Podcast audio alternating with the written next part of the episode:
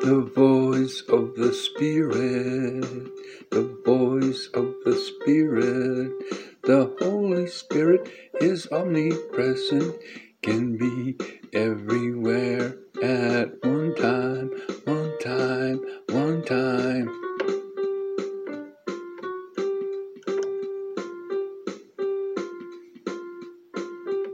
He can be at the smallest part in your heart and to the extremity of the universe right from the start. Isn't that wonderful? He can speak a word to you. He rejoices in singing over you. When you're sensitive, you can hear and sing it back to him. Just like a good friend would do. Just like a good friend would do. He is so in love with you. He's your friend. He's your Lord. He's your God. He's your Savior too.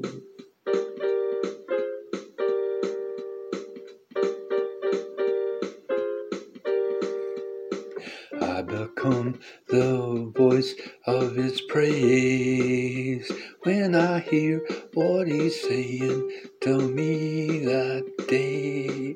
When I'm sensitive to the fact he rejoices in singing over me, over you. We can all do the thing he loves us to He loves us so. We're his babies, always will be. He loves us so. Lets us know what he's thinking. Sing his praise over us. We can't hear it in our spirit. We can spirit. He loves us so. We're the voice of his praise.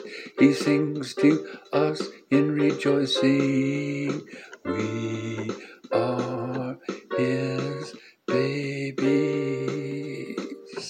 Sings over us in praise. Rejoices in singing every day.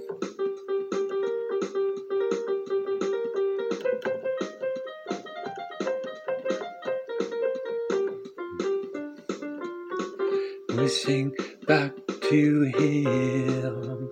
We've been freed from sin.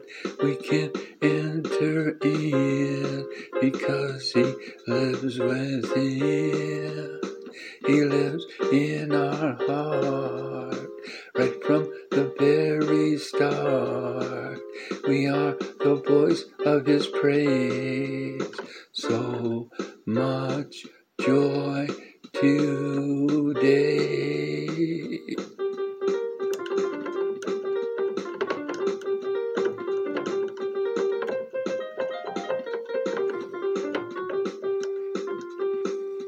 He rejoices over us with singing. He delights in us greatly. He calms us with love. He rejoices over us with singing. He rejoices over us. He calms us with love. Greatly lights in everyone. Everyone's a daughter and son. Sing it back to him. Sing it back to him. Be the voice of his praise. That's the his craze. That's what we will be doing for all eternity. It's not just a craze, it'll always be praise. And that's how we raise ourselves to Him.